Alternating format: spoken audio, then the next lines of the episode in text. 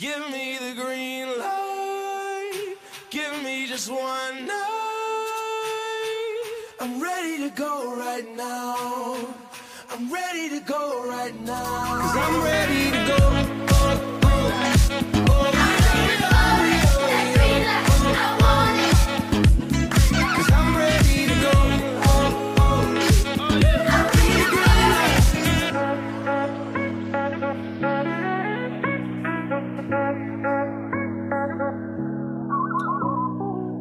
Welcome, everybody, to episode 74 of the Green Light Podcast. We are through weekend, opening weekend of the NCAA tournament. Sadly, our Bobcats are done. Uh, but man, shout out to Jeff Boals, Jason Preston, Vanderplas, the rest of the crew, man. Unbelievable run. You know, they probably shouldn't have even been there. Um, I think, I think a couple things. I mean, we'll just open with Creighton in Ohio. Uh, we're going to just run through the whole bracket and give everyone a big update, obviously, and, and our thoughts. But, you know, shots just didn't go. Uh, they, they didn't shoot the ball well all game. And I thought for the first 10 to 12 minutes, they were really defending and gaining rebounding. It was wild. You could actually see all five jerseys go defensive rebound. Mhm. And for the last eight or nine minutes of that first half, the defense just stopped. Um, now, Creighton runs some really good stuff. They have some Yeah. good sets and they have good players everywhere. They really struggled with that middle ball screen because Yes. they were helping from different areas. Um, And when they when Ohio subs in the freshman like Vanderplas like 2.0, like not nearly as good, but he, they look similar, you know. You're talking about Granger? What? You're talking about Granger, Colin Granger, the most Yeah. animated on the bench. Yes, him. He's awesome. When they sub him in, We got three more years of him at least. yeah, like I think he's going to be good. He's going to improve, Fan but he's he's slow in the ball screen. He's not super athletic. Immediate first possession he got in, they put him in a ball screen and threw a lob over the top, and he was like like treated and flat footed. It was like immediately. That's ex- that, yeah, that's exactly the play that I felt like I was like, oh shit, like Yeah. that's different. That that's way different. And uh, Virginia's not running that. Like Virginia, like or no, Virginia could have run that. Yeah. They didn't. Like one to give me one time where Jay Huff and this and obviously I was 100. percent I just want to make it clear I was 100 percent on Team Ohio. You know, watched game. I was in attendance. I was wearing my Ohio jersey. I was on it. When I take a step back and look at it from Virginia point of view, and I'm like, if that had been any other team, I would have been absolutely livid because they didn't take advantage of the things they could have. They did not utilize Jay Huff being 7-1, the most, most athletic kid on the floor. They not put him in ball screens and have Kihei really throwing him lobs. He popped every time and shot six threes and was one for six. Same with Sam Hauser, same with any of their bigs. Creighton did the opposite. I mean, Creighton was like running off staggers, getting guys floaters in the lane when they fight, which they, which early, and you watch, I mean, it was tight early because they weren't getting those to drop. Yeah. And then they started, and then that opened, when they did, then that opened things up from three, and there was a barrage there at the end of the first half. yeah, especially and then and then we didn't make anything. And I really thought, Missed free throws, missed open shots, and they started rushing any just to get any look. Yeah. Which is frustrating. Yeah. yeah, and I thought that Preston was way too passive. I think he needs to be so much more aggressive in those ball screens because they tend to be less effective when he's really looking to just pass. Now he Yeah. makes and, and that's the other thing. So one, that was huge. I thought he needed to be way more aggressive. And then two, we had so many drops, so many Oh my God. bad turnovers. Yeah, Like passes that were like just like Yeah. bouncing off guys, and it, it was it was weird because it, it was tough, and it was tough to see because I thought that was the worst game, I, and not to knock Jason Preston at all because I mean, it, No. man, uh, it was. I thought it was the worst game he had played that I had watched this year, just because of. I thought they I thought they allowed Creighton to speed them up, take them out. Like not that they can't play fast, yeah, but I felt like Creighton sped things up that they were just panicking. Where actually, I thought the best example, the first two possessions, when they swung it and got Vanderplas, the first one was like a pump fake and drive, and the lane was wide open. The second one was a wide open and turned into a three. They got that one other look in the second half, but outside of that, rather than being patient, rather than taking that and taking that one extra dribble and finding that extra man, it was like let's find the quickest available thing, make that hard extra pass to try and get it immediately, rather than being patient and kind of letting the uh, letting the offense flow. Where, and I can't knock him because Virginia didn't like speed like they they they were patient almost by nature of Virginia's offense. Like Virginia just sat down, they were pulling Preston out, but then they just it was kind of a slow like okay let's move the ball let's get Roderick and McDay threes. Whereas against Creighton it was just like boom boom boom and next thing you know they're going the other way with either a lob or a three.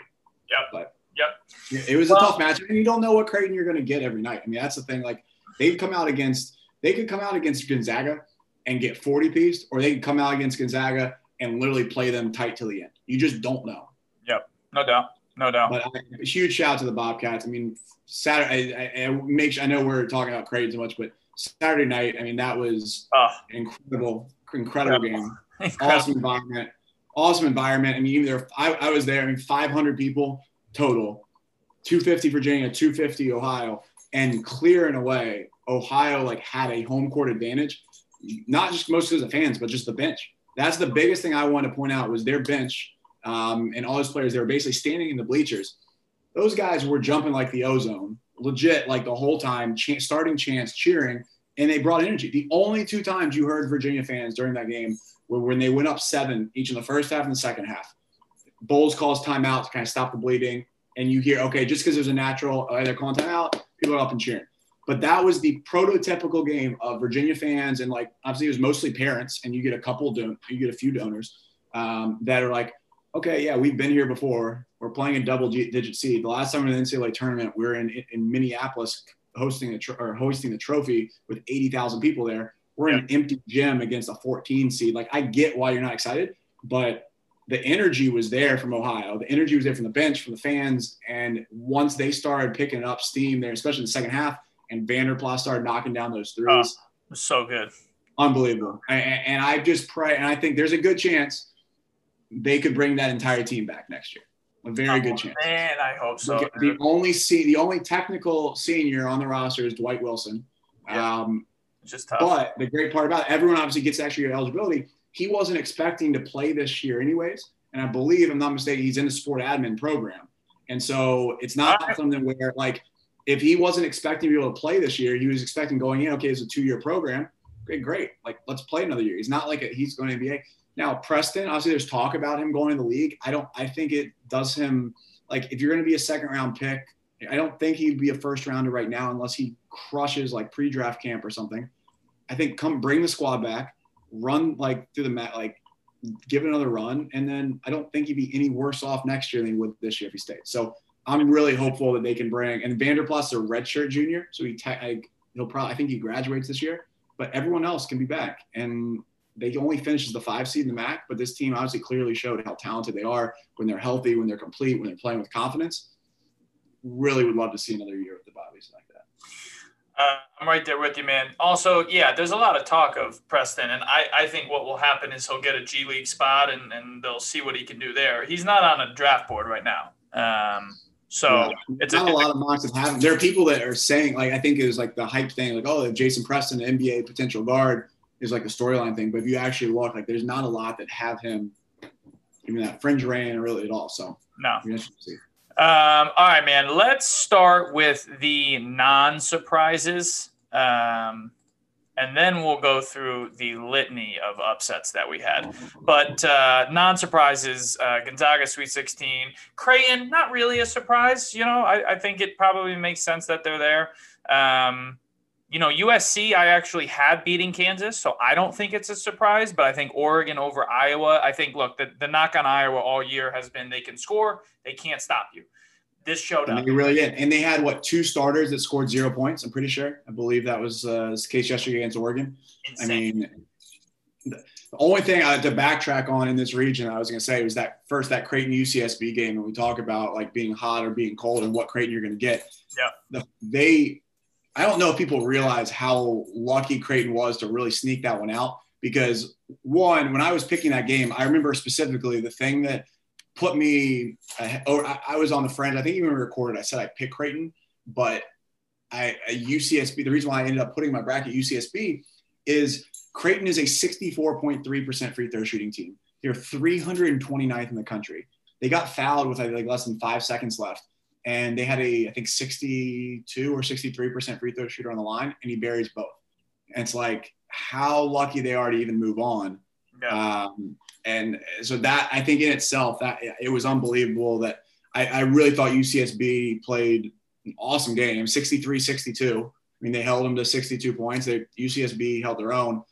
And then obviously they're at the bottom of that bracket. I said Iowa at first looked great. They're against uh, against Grand Canyon. I mean, they scored 86 points, still gave up 74. So you got a little room. Okay, pause. You can't be doing giving up that many points against Oregon. And they just go and give up 95 to Oregon, 95 to 80. Not even, and that's and they just let Garza got 36. Okay, well let Garza beat us, or like let Garza do his thing. We're not gonna let everyone else beat us. Yep. Yep. Unbelievable. Um, USC, and then I, I, I felt, to be quite honest, I fell asleep during USC last night, but almost just because So they pulled away so fast. I mean, it was never really, I never really thought it was close. I know that that's insane. Actually, I read a stat. Um, you uh, Kansas's last four eliminating games in the last four tournaments, um, total points is I believe seventy eight. So they've gotten smoked in their last four games that they've gotten eliminated, which is shocking.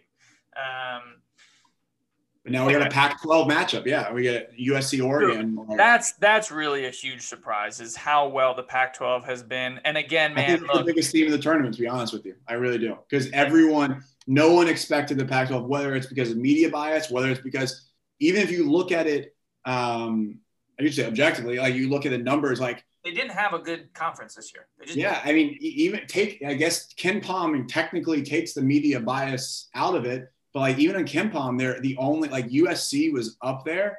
But like outside that, then Oregon's 17. So you have like two, only two teams. And like now, this is after after they've been boosted. But I would love to go back and look like a few weeks ago how many teams in the from the Pac-12 were even in like the top 30 of Ken.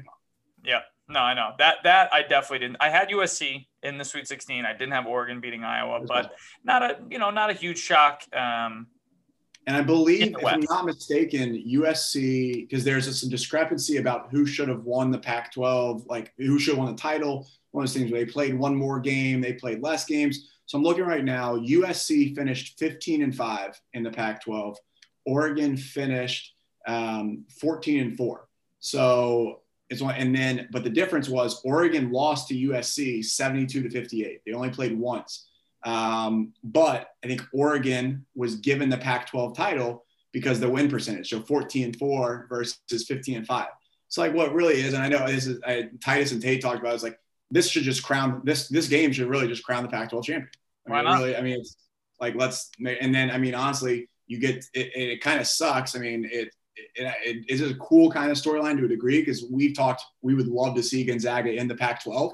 You're going to get as long as Gonzaga beats Creighton, you're going to get essentially the quote unquote champion of the Pac-12 versus Gonzaga to Yeah. get to the Final Four. So Yeah. cool. Pre- I like this. I, I, I'm, a, I'm a big fan of that storyline. yeah, me too. Hey, hoopheads, we all hate ankle sprains, and they happen way too often. Ankle injuries are the number one sports related injury. ARYSE is trying to change that. With the iFast, your athletes get preventative protection and full mobility. Athletes no longer need to wear bulky braces that limit performance and give mediocre protection. Anyone playing sports should be using these products. Keep your athletes in the game. Don't wait for them to get hurt to take action. Visit www.aryse.com, spelled A R Y S E, and use the code HOOPHEADS to get 20% off the future of performance. That's A R Y S E dot com with promo code HOOPHEADS to get 20% off. Um, all right, let's move down to the East. So I had Michigan, Florida State. I had Alabama versus Texas. So I got three out of the four. I think we're spot on there, right? We had those. those I'm glad I, I picked LSU to beat St. Bonaventure. I was glad I hit on that. I actually picked LSU to beat Michigan. I mean, you Um, almost had it. Cam Thomas had 30.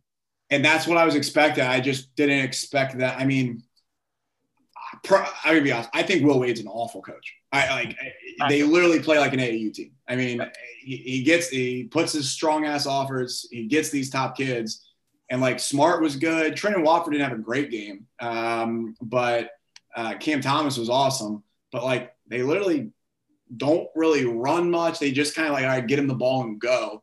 And I just thought that honestly, like Michigan just put together a much a more complete game, and They're, they're, they're Michigan was the better team, but they needed like true, true firepower LSU, and like Cam did as much as he could. But Yeah. um, Yeah. and then Colorado beating down Georgetown. I mean, none of I don't think we we saw anything like that being crazy. The fact they put up 96, um, and then they got rolled by Florida State. Dude, But- that's the crazy part. Is is Georgetown really look? Is Colorado better than Georgetown? Yes, but they ran into an absolute buzzsaw, man. I mean, they um the kid Walker on Colorado makes 18 threes all year and then opens the first half five for five. He alone hit five threes in the game against Florida State. They went Alright. six for 25 unbelievable. So I mean, it's like, listen, like sometimes it's it's your day, you know, and it was Colorado's day against Georgetown. Um, did any Pac-12 teams lose in the first round? I don't think they did. Did they? I don't think so, man. I really don't.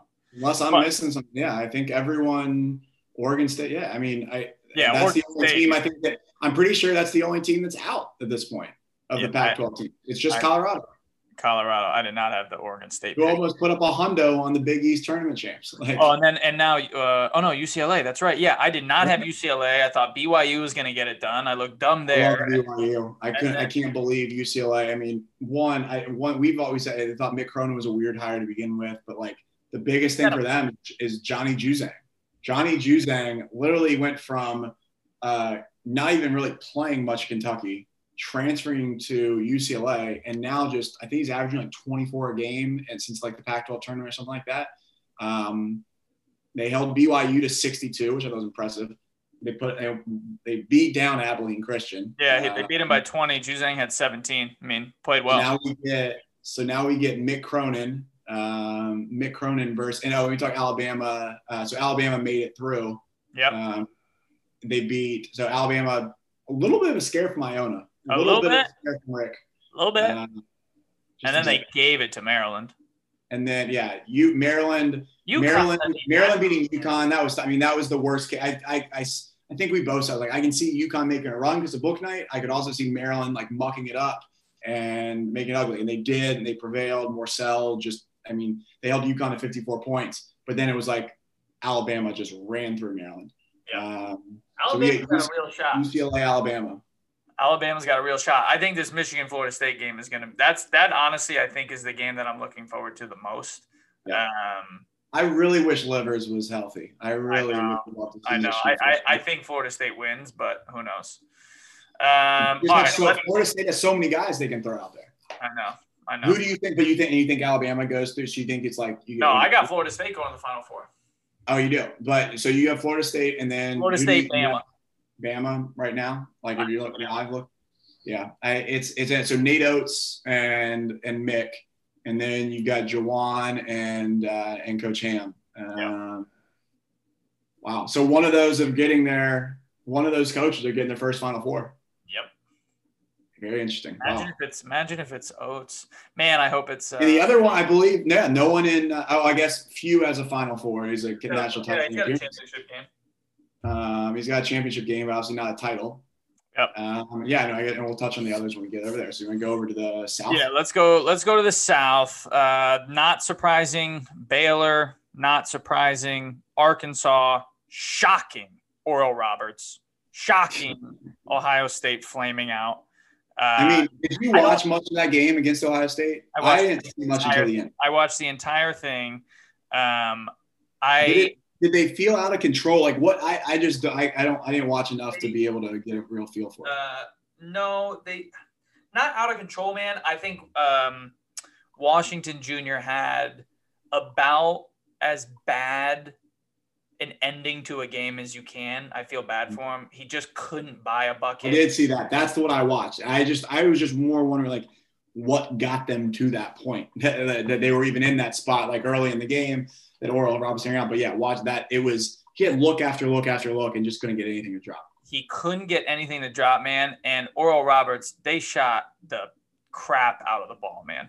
I mean, they Yeah. made 11 threes. Um, they had two dudes who had 30. Well, actually, uh, Abmas had 29. But like, they they were just hot. They were just hot. And and dude, in the like everybody knows, but once it starts to get a little tight down the end, all any like edge or were the big bad Ohio, any of that goes away like rapidly. You know what I'm saying? Like any sort of mental edge you had of like, hey, look, like we're Ohio State, we're from the Big Ten, like you're not even supposed to be here type deal. It goes away, and that yeah. went away real quick, like early in the second half. Where once you once Oral Roberts figured out, like, yeah, actually, not only can we play, but we actually think we're better, then it was like, oh shit. There. And this is I, there's two points I want to make about Oral Roberts, and also I guess a storyline. One, and and this kind of goes to show earlier with some of the other teams we talk about that like really, I mean, even like Ohio, you could say this about of it really just mattering playing your best basketball at this time of year is what matters. Whether like Ohio, like I said, was the five seed, but clearly you got everyone hyping them up. Like they were like America's Cinderella um, even before the game's tipped, which is what worried me the most. And I mean, realizing taking a step back, I'm like, do you people realize like they weren't even the top four teams in the conference? Like, great. So, but it shows how good they were, and they proved that against Virginia, held their own.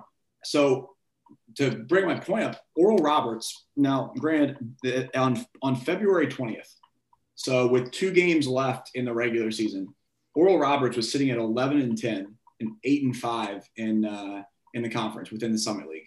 And they yeah. won out. And they beat Western Illinois twice at home. They beat North Dakota by 11 in the tournament. They beat South Dakota State 90 to 88 in the tournament. They beat North Dakota State 75 72. So they won their semifinal and their finals by a total of five points. Um, and yeah, they the had thrillers. The last three games were all like thrillers, like down to the wire. Exactly. One their last four games have all been one possession games. Yeah. Um, so one, that's I think that one, it just the timing of like, okay, you get hot, you're playing. But I mean, they literally, and the other thing I want to point out is you is perfect what you said. Once you get down there, not being scared. I, I give so much credit to Paul Mills and that stuff, the way they scheduled. Now, obviously, I think a lot of teams do schedule like that at that level. Do you know all the teams they played in the non-conference? No. Missouri. So they opened up the season 91 to 64 loss at Missouri. Uh, they played a non D1 Rogers State. They lost 85 to 80 at Wichita. They lost 83 78 at Oklahoma State. So they only lost Oklahoma State and Cade by five. They played another couple non D1s, and then they lost at Oklahoma 79 65. And then the most important one, the last one, they lost at Arkansas 87 to 76. And now look where we are. We get a rematch of the matchup from uh, from December 20th against Arkansas, uh, where they lost by 11. Um, and I mean, they're not going to be scared. No, God no. They got all the confidence in the world now. There's not. There's I'm nothing to be scared about now. I'm looking as a team, Arkansas. The only thing that does scare me for for Oral Roberts' sake is Arkansas won by 11. They shot 52% from the field. Arkansas in that game, they still won by 11. They went four of 24 from three.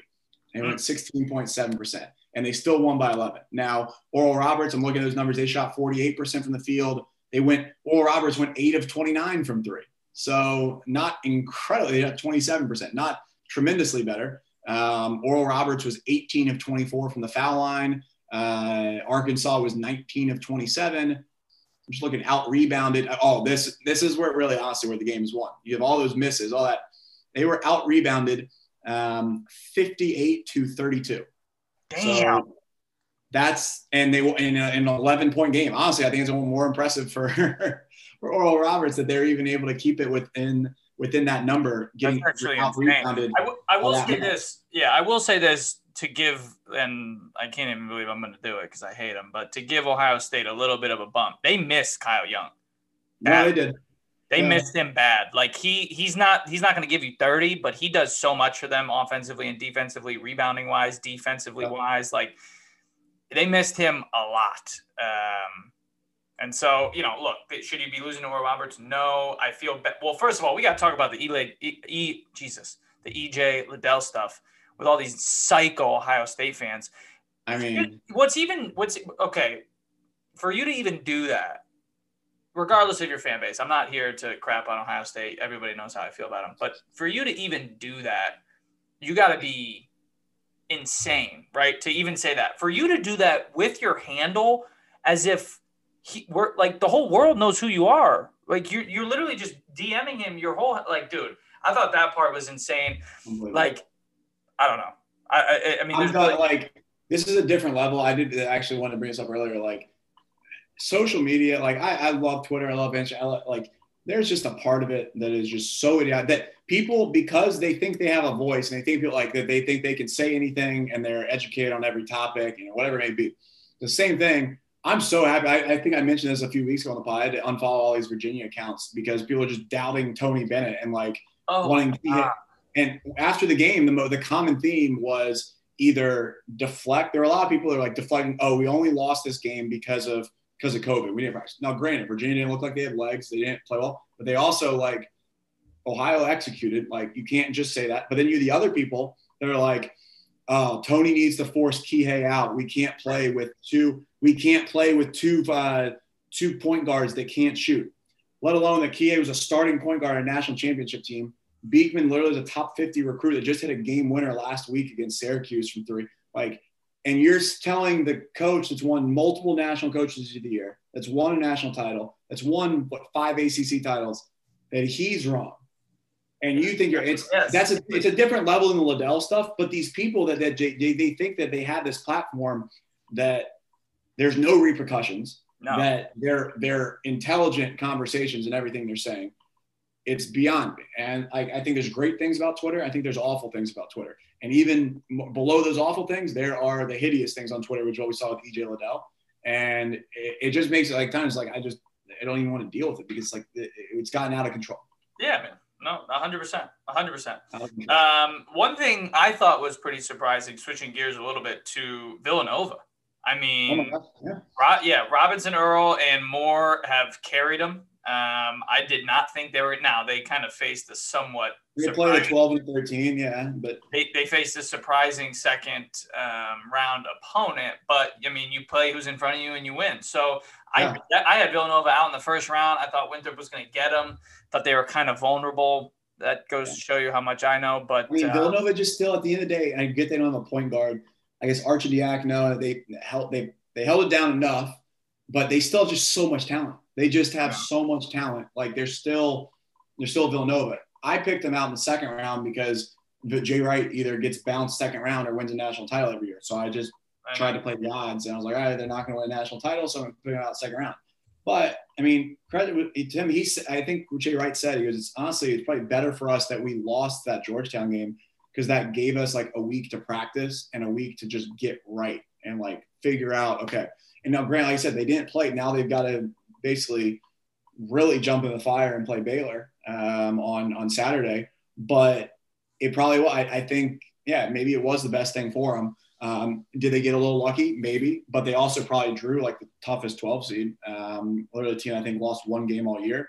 They handled business, and um, it'll be interesting. Like I don't, I don't, I don't project them to beat Baylor, but I mean it's another Sweet 16 on a team where you lost your like best player and starting point guard. Like credit where credit is due. Yep, no doubt. Um, okay, so let's shift to the Midwest. Uh, I think this was the most shocking bracket for a variety of reasons.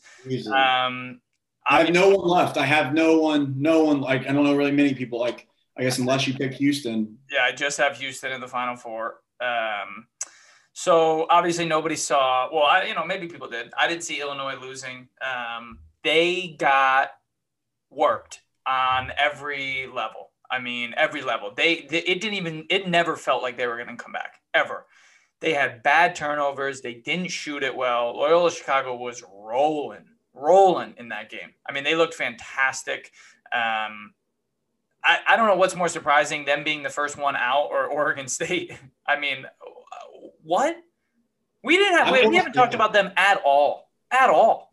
no one. I mean, there Tres Tinkle's not even there anymore. Just Wayne holding it down for the Tinkle family. But like, um, it, it, it really. I, I remember I did say this. I, I remember, and I, I'm not that I'm like any Missouri Valley like um, aficionado and like watch all these games, but I do remember saying like everyone's like, oh, looking for this Oklahoma State Illinois matchup, and I remember saying like, I truly think that like if Loyola Chicago wins, Loyola Chicago would give them like more trouble than Oklahoma State was just because like the matchups, like Krutwig and the way they play and the way Dude, they Krutwig is just it, like Could there be more of an example of someone who walks on the floor and your immediate reaction is, I'm going to give this dude buckets, and then he drops 20 on your head?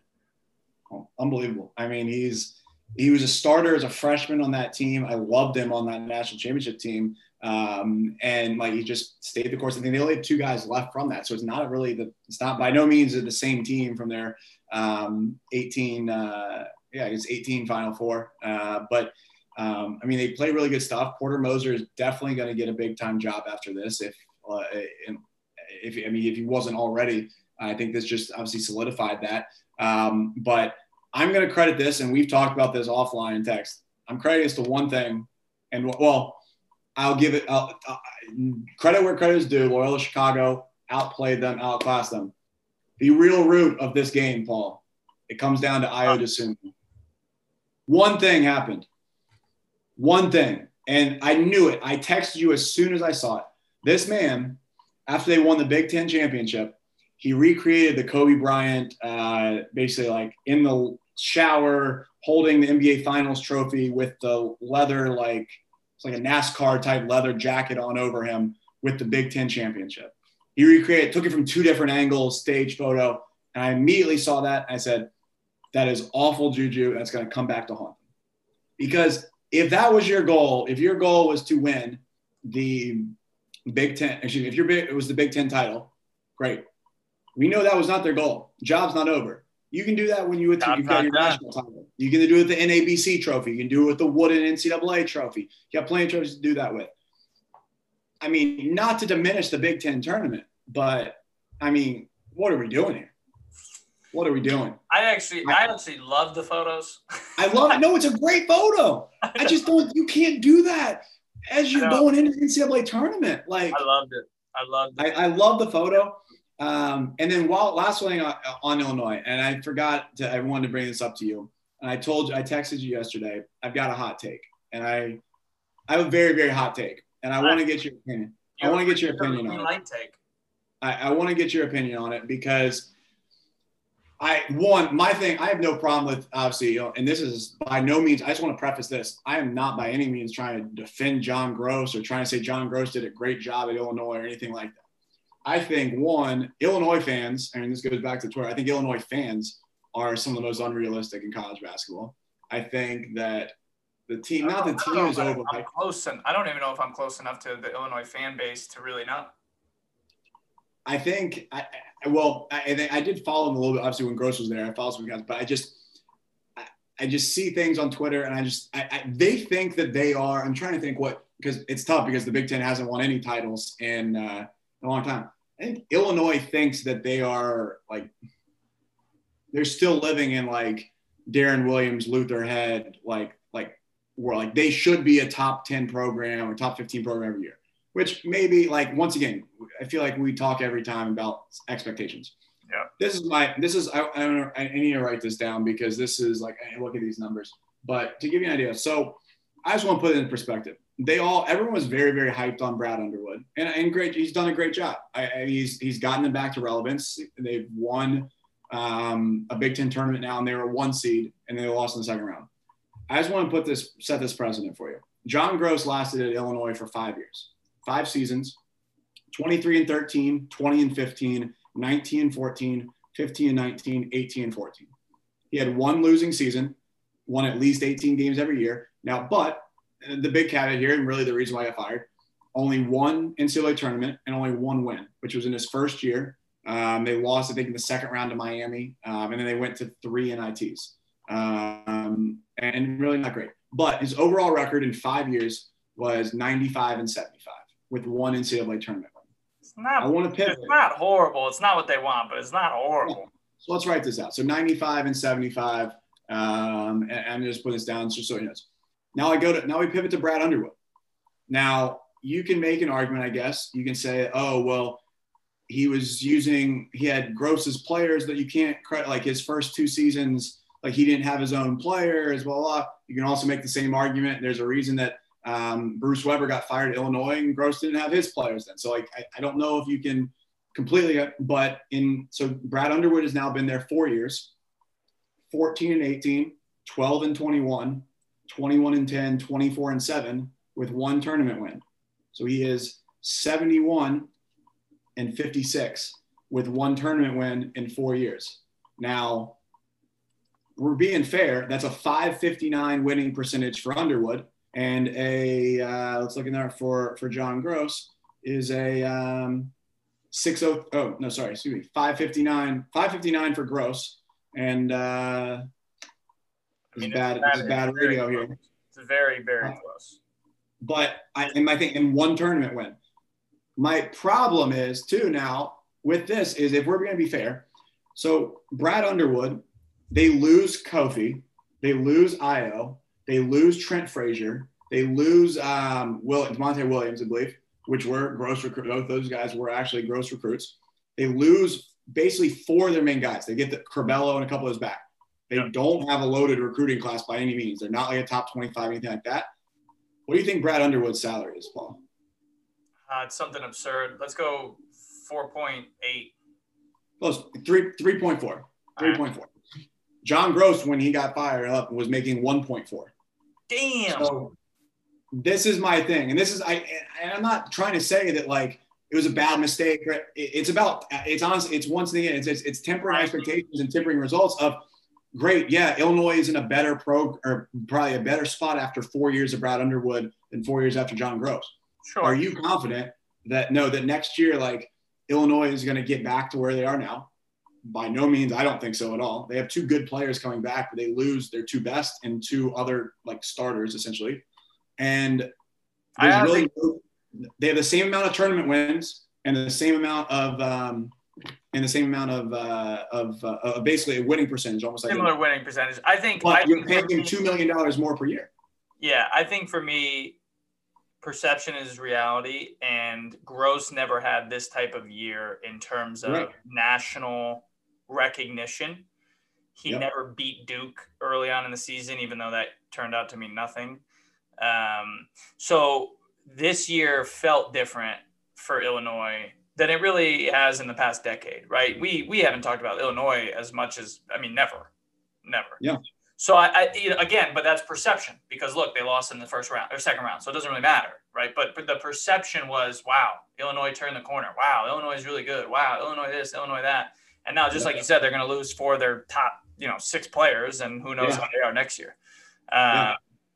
And that, so that, to, to line it up exactly, if you're going to say four and four at the exact four point, which a lot of people wanted Groce fired, it was it's 77 and 61 for Groce versus 71 and 56 for Underwood. Now, and I, the last caveat I'll put in, obviously they didn't have a tournament last year. They could have easily made a run, like won some games, whatever it was last year. Yep. Um, but once again, Groce won six more games, lost five more games. They played more games because they went in the NIT a bunch of those times. Yep. Um, but my point is like, yeah, like I guess I'm, I'm happy if you're if, if you're an Illinois fan, I guess with the direction of the program. But at the same time, like it, it, you couldn't be any more polar opposite after year four of John Groce and year four of Brad Underwood. When like, are you truly, truly? This was their time to win it, eh, or time to really like make a run. Because now, like I said, if you take it, you don't, you don't have as good recruits coming in next year. You lose a ton. It takes time then to rebuild back. And now you're year six, you're year seven. Like may, paying a guy three and a half million dollars a year. I don't want to crush Brad Underwood, but I do. I just think that it's like it, you're, you're 100% right. Perception is reality, and I think the perception is he's done a way better job at Illinois than than uh, than, than Groce has That- the, the numbers uh, of just pure wins are pretty crazy because What do you want? everybody thought that Groce was doing a horrible job, and he really wasn't. Um, Sorry to go on an Illinois team. no, no, it's a good rant. So that's I so. just came across that. I couldn't believe the numbers when I saw them. Yeah, the last thing I wanted to touch on was uh, Rutgers was a uh, Oh. Harper Junior three away from going to overtime with That, that Houston. hurt my heart, man. Yeah. I really yelling for Pike. Actually, the last two things, yeah, we were pumped. I mean, listen, man, they got a win. They beat Clemson. Good for them. Um, back in the tournament for, for the first time in forever. Um, first tournament win for the first time in forever. Give that man an extension, um, and let's make you know Piscataway, New Jersey, you know the, the king of New York basketball in terms of They were up 10 in the second half I know, I know. And honestly, like, ama- like Geo turns it over at the end, Um, then they And give that- up a tip offense- and one. Yeah. Oh, that was so brutal. I'm like, what are the chances of this?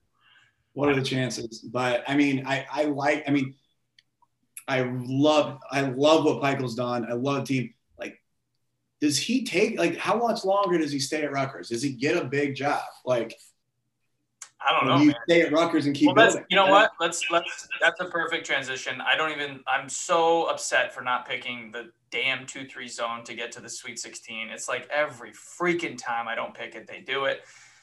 Buddy is Buddy Boeheim. absolutely on fuego, in Yeah, fuego. Buddy Boeheim is absolutely in fuego. Um, all right, let's. The last thing we want to talk about tonight is coaching changes. So let's start with some big ones that we didn't get to talk about last time because as soon as we stopped recording, Marquette fired Wojciechowski. Um, not shocking um, by any means, Was but it one tournament in his, I think, what have you been there? Five years, I think? yeah, five or six, you know, and just never. I, you know, look, I think the writing was on the wall after the huge uh, both Hauser uh, guys transfer. Um, that was huge. I mean, imagine him having both of them this year. It would have been ridiculous.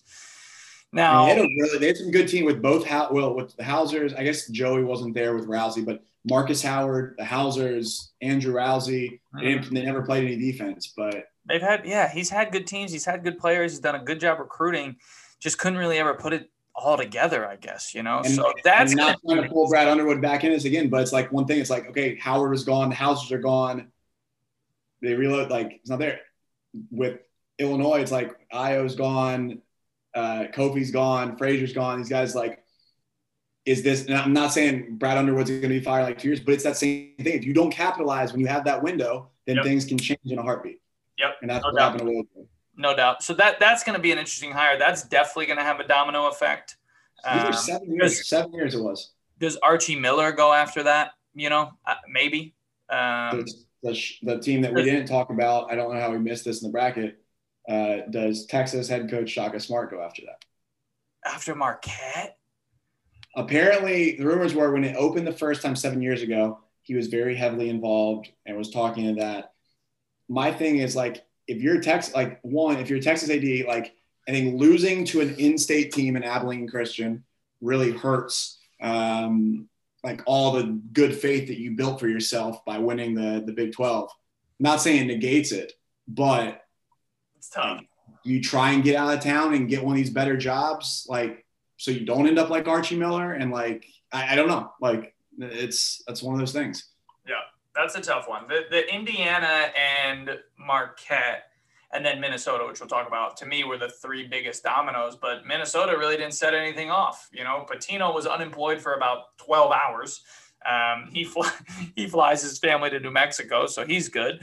Uh, and then to I think it literally happened earlier, no, yesterday, right? They hire Ben Johnson, who was at Minnesota for a couple years, goes to Xavier as an assistant, and now he comes back.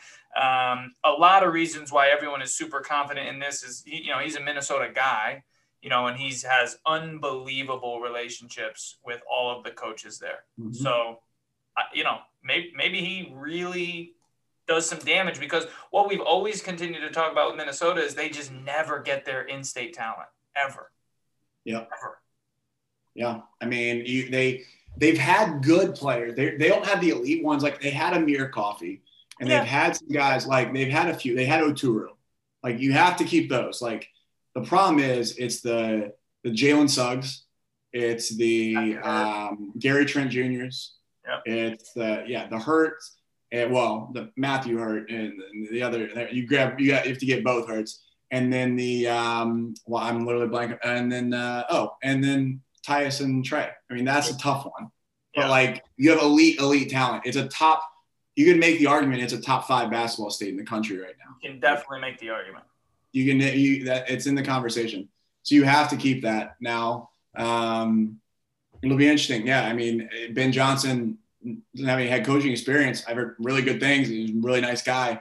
Um we can put a good staff together and and they have awesome facilities. They should be able to win. You should be able to win there. Hopefully it's, it's a tough conference. But um once again as hopefully the fans give him realistic expectations and Yep. give him that time to ramp back up Yeah. uh, the the last one I wanted to talk about was UNLV and how quickly they promoted uh, Kruger. who was there. Yeah. Uh, you know, no, r- rarely do you fire the head coach and then promote. They didn't fire. They didn't fire him. They didn't fire him. He Otzelberger went to. Oh uh, yeah, yeah, yeah, yeah, yeah. That's right. But it was like it, it. People were like throwing Pitino out there. People throwing a lot of names, and then kind of out of left field, it was like we're gonna promote from within. Yeah, that's right. I forgot he went to Iowa State. Um, the one thing I, I just want to circle back. I know we talked with Marquette before. got, Is I know I threw shock out there. One, there's five names. I was reading his article. And it's through Porter Moser out there. Like, is that that big? Is a big enough wait, jump for, for, where? For Marquette. Oh, okay. There's two. There's three. I thought three interesting names that I think haven't not haven't been on our radar. We've talked a lot about on the show that like I don't think initially stick out in your mind. One, um, I was like, Porter Moser there. Two, um, Wes Miller.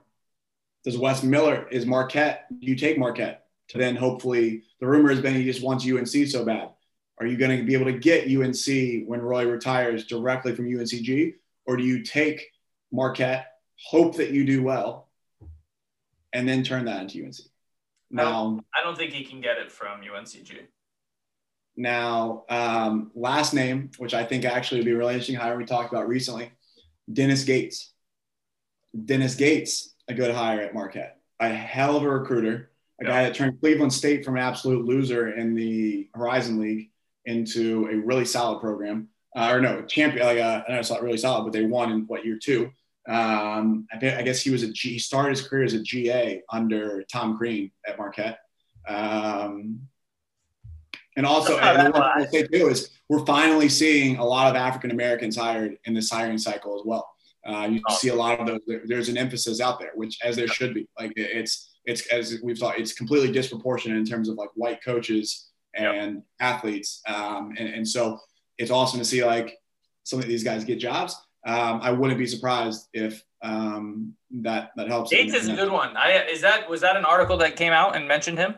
Uh, recently, yeah. Um, I was just it, it I mean, it's a it's not like a reputable site. And it was, I think it was like a fan sided like college basketball blog. Um, but Gates Gates may have his pick at all the mid majors too. I mean, awesome. could, well, would he go to college at Charleston? Why not? That's an upgrade from Cleveland State.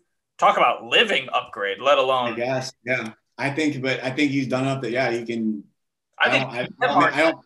But if he doesn't, yeah, for in my opinion, it's a little that's a little more of a lateral move. I think he can make a bigger jump, but um, it'll be interesting to see because I, I that his name pops up. Um, the one that I think was um, the, or one of the most interesting things about all this, and I don't know if people realize with Ben Johnson getting Minnesota, is that um, he interviewed for Northern Illinois a couple weeks ago and didn't get it. He they uh, hired Burno.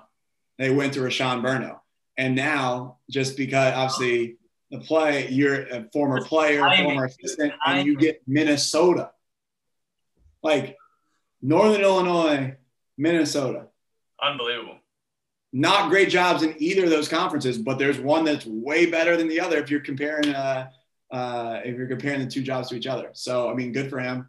I'm trying to think what else is out. There's not really any big, big one. Indiana, um, the yeah. name that's been floated out a lot. The one, the two surprising one was a Thad Matta, and then um, Thad Matta was there in his uh, his Jesus Thad, moccasin sandals.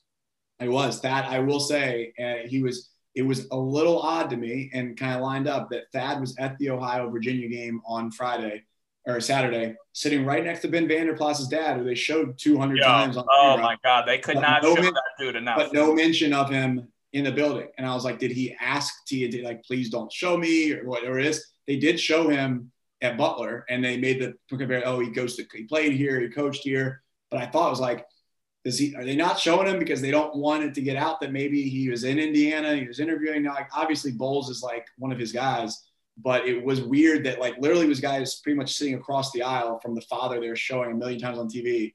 Yeah. And then a day later it comes out that he basically interviewed and was one of like essentially the finalists and the lead candidates to get Indiana. Do you like would you like that hire at all? I don't you know, I just I just think it's a weird one. I it it almost feels safe, but like ultra conservative at the same time. Like, let's go get a guy who has won in this league, but also has been chilling in Florida for two years, three years. Uh, he's been chilling in Indy. He's been chilling in Indy. That's the difference. but that's what's odd. It's like he, I mean, this he would 100 percent take this. He has interviewed. He interviewed like Georgia and interviewed a couple others. This obviously he would clearly take. The thing that's weird for me about it is like you just fired his protege, like like Yeah. one of it. Like you hired Archie, and you look at it like obviously like it makes sense from like geographical, historical. He's recruited all these guys: Oden, Conley, Daquan, obviously Illinois, like Evan Turner being from Chicago. He had success, but then you also look at all these assistants that he like, that he had that helped him recruit, help build. Is like John Groce is now a head coach, Jeff Boals is a head coach, Archie Miller is a head coach, Chris Holtmann head coach. Like all these people that are like on that tree. It's like he's not going to be able. It's not like he's going to be able to get the band back together. He's going to have to go find new coaches, new guys, like build a staff. Now does he? And I'm not insinuating his health. The one thing it's been is like his health hasn't been great. So you need guys that are going to be grind grinder recruiters like the John Groces and the Archie Millers and the Jeff Boals. Jeff Yep. Boals is like Groce brought in those guys in the Conley class. Um, Boals brought in uh, Jared Sullinger. Boals brought in uh, D'Angelo Russell. Like obviously Thad played a part in that, but you gotta have like if you do hire Thad, one I think you gotta have a former like Indiana player to appease the fan base and like an Indiana guy, and then you gotta have two like high energy, high level recruiters that will grind and get you your players. Yeah. I don't know. I, I don't love it. I think there are existing coaches out there right now that are better. I, I don't know. I mean, th- listen, college basketball puts an absolute premium on being in it. You know, puts a premium on it. Like it's hard. Now, look, he's he's kind of probably above that because he's been head coach for so long and has had so much success. So you he does have the ability to be out for a couple years and get get back in. But I don't know, man. I I just think it, that would be like a we don't if they hire him i i view it as we don't love what we have option wise and we don't want to risk it so let's make a safe hire maybe he can get us back to some sort of relevancy and then he'll retire in six seven years and be done with it and then we'll hire another i don't know but that's how i would look at it Last question on it right now, if you had to pick one, Beilein or Thad. oh Beilein Beilein Beilein So this is what I think so interesting about this. You say Beilein no matter what, and you're talking, oh, it's a few years and retire. John Beilein is 68. Thad is 53. oh my god that mod is 53 that Yes. mod is 53 years old I was gonna let you go for a while and 53 see like if you old? realize he's only 53, man. He's only 53. Fifth, bro, I'm listen. If I look like that at 53, end it. I was like, you want to walk anything back, or are you still gonna stick to like Thad Mott for 53. retire? B, Beilein looks so much better than this dude. There's a 15 year age gap between those two gentlemen. Yo, I thought that Matta was 67 and was getting We got our, AARP we got our audio clip. We've got our audio clip for social media. It's Paul's I, reaction to I thought that Matta was 15-year gap. receiving AARP discounts and could go to the movie theater for free. his daughters are like 22 and 21. They're like seniors in college. Bro, 53 I is mean- nuts. Are you sure? Dog, I'm reading it. He was born July 11th, 1967. Yes. But I mean, to be fair, like I mean, he coached. He got an assistant job as soon as he was done playing. Like he played at Butler till 1990, and then um, and then as an Indiana State assistant 90 to 91, Butler assistant 91 to 94. He got his first head job was Butler in 2000. So at 33 years old, he got his first head job. Killed it there for two years. Only there 2000 2001. Xavier 01 to 04 and then he got Ohio State in 2004. So he got that when he was 37 years old, That's and he was there 13 years. And I mean, This game 24 and 13, man. This game. two Final Fours, two A10 tournaments, two A10 champ- five Big Ten regular seasons, four Big Ten tournaments, and he's 53, man. Not that that's young. Like Jim Jim Christian is only like a year or two older, and he's thinking about hanging up apparently. Yeah, So but Jim Christian also like looks pretty good. man, Thad is 50. And think what? So Thad's been gone since was it Oh, 2017? That's nuts. So four years ago when he was fired, Yeah, that's Or- four. part ways, Yeah, he like was- he was 49, and people were like, but that's just what I think when you stay at a school. So like, I, I mean, I'm curious. Like, I Mike Brey like has been at Notre Dame forever. forever. Uh, yeah, the the people calling for his head are, are dumb too. You know, But how like- old? Like Mike Brey is I think he's- 62. Oh yeah, I would have said I would have said fifty five. Yeah, I mean, Guess I'm not great. Like, I would never expect there to be that much of a gap. But No. that's why I think they're like your reaction exactly is why is everyone thinks that Thad was just done, yeah. not realizing that Thad was fired or let go or passed at only 49 years old. Now, granted, he could easily pack it up and go home, like never coach again. He could go just I like be like a scout for the league if he really wanted to. Um, damn. Yeah, there there is our clip. Um, all right. Well, Mhm. next time we chat, we will have a final four. Which it's weird this year because now the Sweet 16 Elite Eight, it's Saturday, Sunday, Monday, Tuesday. So it's like we don't have basketball again until Saturday, but rest up and get prepared for some games. Are you still confident that Gonzaga will win it after seen? Yeah. I, I, nothing, nothing changed. I think the uncertainty, like I think we could get a crazy other three teams. Like I think Sure. we might see like We're gonna could see a weird one, or like yeah, Yeah. we may see a weird. like you could you I honestly you we could see like Gonzaga I want to say UCLA keeps running but you could see like Gonzaga Alabama you could see like Loyola Chicago and like Arkansas like you could get a weird looking like kind of like final four that's very non-traditional but I don't think I I just truly can't I'm looking at their path especially maybe this we this could be an old take suppose there heavens. I don't see Creighton beating them. I No. don't see USC or Oregon beating them. I don't see anyone on the other side of the bracket. I don't see any. I, Michigan. I, who who's left? The only, who's the team that give them the best the best shot? Baylor. And once again, that's what we said Baylor. from the start. I'm more confident about Gonzaga beating them than barely even getting there. So mentally, I am uh, at November 26th, whenever Gonzaga plays Duke, uh, like game three of the season. Mentally, that's where I am. That's where I'm at mentally. I am on to 21 22. I am ready for UNC, Kentucky, Kansas, Duke to be powerhouses. I'm ready. I'm ready. You know what I mean? um, we gotta let the Drew Timme tour finish out first, and then we'll get to that spot. Yeah. I'm just, I'm actually now that my teams are out, I'm just kind of sitting back, and I'm gonna appreciate greatness in uh, Drew Timme's mustache and his uh, post game or post uh, post footwork. So. He's he's fantastic. Um, all right. Well, next time we chat, we'll be in the final four. Until then, keep the ball bouncing. Lately I've been feeling like this what I've been working towards. If you ain't trying to be the boss, then tell me what you working for. Certain doors were closed, but now they opening up. Celebrating with some shots, maybe poke on a cup. Bulls, lust, rust, souls up next, and I got this. Crazy like Britney and the love so toxic. Got a wall up, I'm trying to infiltrate a conscience. Taking 12 shots like where the cops is. Come on.